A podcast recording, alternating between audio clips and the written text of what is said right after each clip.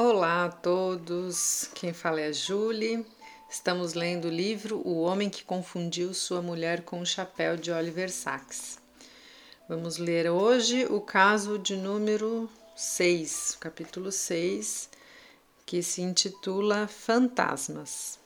Então vamos lá. O termo fantasma, no sentido empregado pelos neurologistas, designa a imagem ou lembrança de uma parte perdida do corpo, normalmente um membro, que persiste durante meses ou anos depois da sua perda. Conhecidos na antiguidade, os fantasmas foram minuciosamente descritos e estudados pelo grande neurologista americano Cisla Ver Mitchell, na época da, grande, da Guerra Civil e posteriormente. Mitchell descreveu vários tipos de fantasmas, alguns estranhamente fantasmagóricos e irreais, que ele denominava fantasmas sensoriais. Outros com uma semelhança imperiosa e até mesmo perigosa com o vivo e o real, outros muito dolorosos, outros ainda em sua maioria indolores, ou fotograficamente exatos, como réplicas ou facsímiles do membro perdido, ou grotescamente escorçados ou distorcidos, além de fantasmas negativos ou fantasmas de ausência. Esse autor também deixou claro que esses distúrbios da imagem corporal, o termo só teria seria introduzido por é, Henry Head, 50 anos mais tarde, podiam ser influenciados por fatores centrais, estimulação ou dano do córtex sensitivo, especialmente dos lobos parietais ou periféricos, condição do coto do nervo ou neuromas, dano do nervo, bloqueio ou estimulação do nervo, distúrbios nas raízes espinhais, nervosas ou tratos sensitivos no cordão. Pessoalmente, tenho interesse especial por esses determinantes periféricos. Os casos descritos a seguir, com extrema brevidade, quase anedotas, foram extraídos da seção de curiosidades clínicas do British Medical Journal. Dedo fantasma. Um marinheiro acidentalmente teve o dedo indicador direito decepado. Depois disso, durante quase 40 anos, ele foi perseguido por um intruso fantasma do dedo estendido rigidamente como estava na ocasião em que fora decepado. Sempre que ele aproximava a mão do rosto, por exemplo, para comer ou coçar o nariz, temia que o dedo fantasma lhe furasse o olho. Ele sabia que isso era impossível, mas a sensação era irresistível. Ao contrair uma gra grave neuropatia sensitiva diabética, ele perdeu por completo a sensação de todos de, de ter dedos. O dedo fantasma também desapareceu. Sabe-se que um distúrbio patológico central, como um ataque sensorial, pode curar um fantasma. Com que frequência um distúrbio patológico periférico tem o mesmo efeito? Membros fantasmas que desaparecem. Todas as pessoas que sofreram amputação e todos os que traba trabalham com ela sabem que um membro fantasma é essencial para o uso de um membro mecânico. O Dr. Michael Kramer escreveu: Seu valor para o amputado é enorme. Tenho certeza de que nenhum amputado com um membro inferior mecânico consegue andar satisfatoriamente com este, com este, né, com o membro ah, enquanto a imagem corporal, em outras palavras, o fantasma não lhe for incorporada. Portanto, o desaparecimento de um fantasma pode ser desastroso e sua recuperação, sua reanimação, um problema urgente. Isto pode ser conseguido de várias maneiras. Mitchell descreveu como uma mão fantasma perdida durante 25 anos foi subitamente ressuscitada pela faradização do plexo braquial. Um paciente meu com esse problema descreveu como precisava acordar seu fantasma pela manhã. Primeiro flexionava o coto da coxa na direção do corpo e depois dava-lhe vários tapas rápidos, como no traseiro de um bebê. No quinto ou sexto tapa, o fantasma de repente se projetava da coxa, reacendido fulguramente pelo estímulo periférico. Só então o paciente podia colocar sua prótese e andar.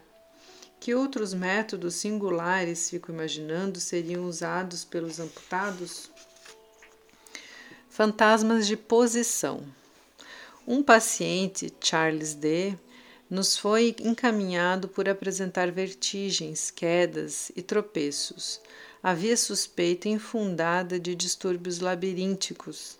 Depois de questioná-lo mais cuidadosamente, ficou evidente que no, para nós que seu problema não era vertigem, e sim uma variação rápida de ilusões de posição em constante mudança.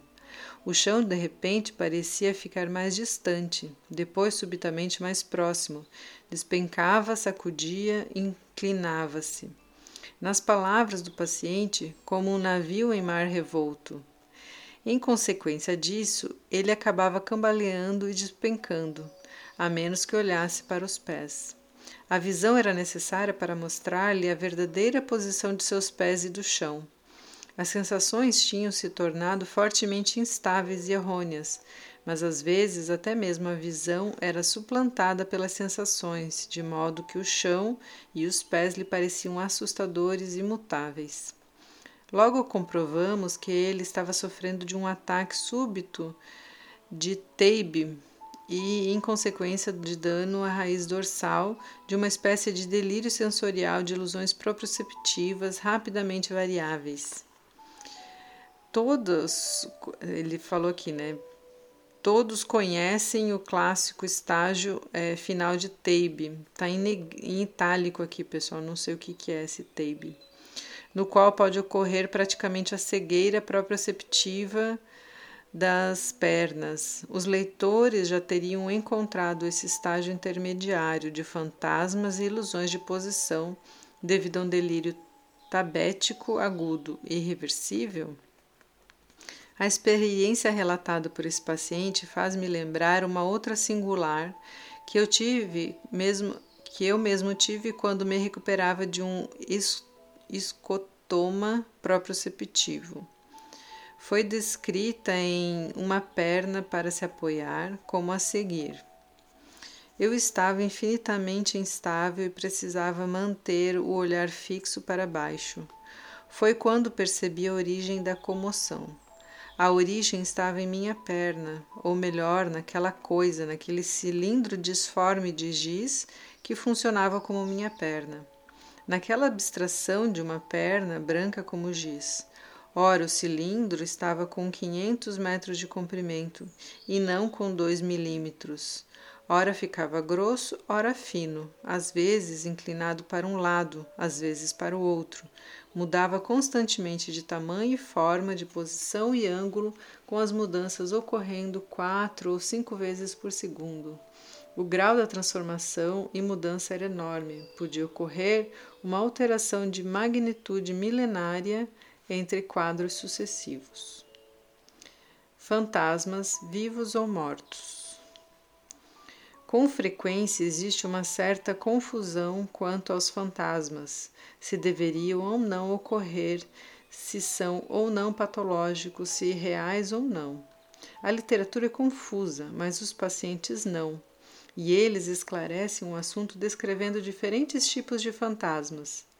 Por exemplo, um homem perspicaz que sofreu uma amputação acima do joelho fez-me a seguinte descrição. Há uma coisa, um pé fantasma, que às vezes dói como o diabo e os dedos se dobram para cima ou têm espasmos. Piora durante a noite ou quando estou sem prótese, ou ainda quando não estou fazendo nada. Some quando coloco a prótese e ando. Então sinto a perna vividamente, mas é um fantasma bom, diferente. Ele anima a prótese e me permite andar. Para este paciente, para todos os pacientes, não seria o uso da maior importância para dispensar um fantasma mau, ou passivo ou patológico. Se ele existir, ou para manter o fantasma bom, ou seja, a, a persistência, a lembrança, a persistente lembrança ou imagem pessoal do membro perdido, vivo, ativo e bem, como eles necessitam. E agora vem o pós-escrito, que ele foi relatando, né, é, aqui estava escrito por tópicos, vocês talvez não, não, né, não, não perceberam, não sei, mas aqui estava os tópicos da, dos tipos de fantasmas, né? E agora o pós-escrito de todos eles.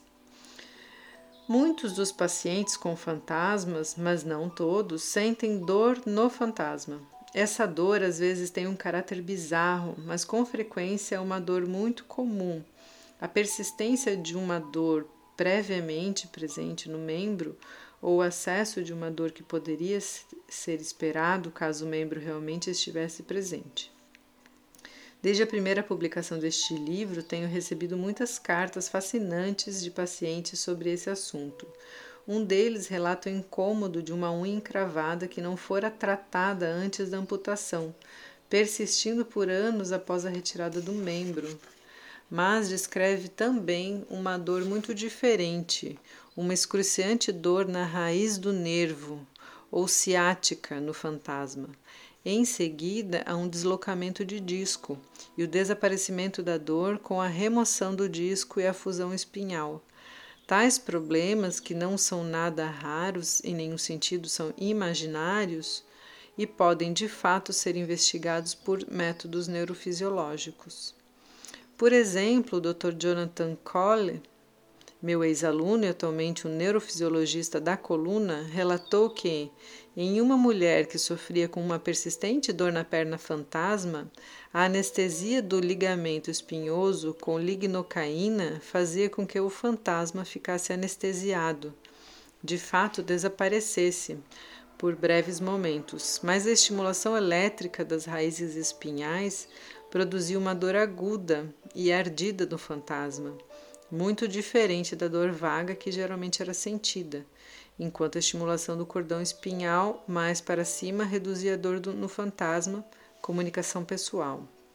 O Dr. Cole também apresentou estudos eletrofisiológicos minuciosos de um paciente com uma polineuropatia sensitiva com duração de 14 anos, bem semelhante em muitos aspectos à de Cristina, a mulher desencarnada que foi o caso que a gente leu antes, né, alguns capítulos antes. E aqui chega ao fim, então, esse, esse foi um capítulo curto falando sobre os membros fantasmas.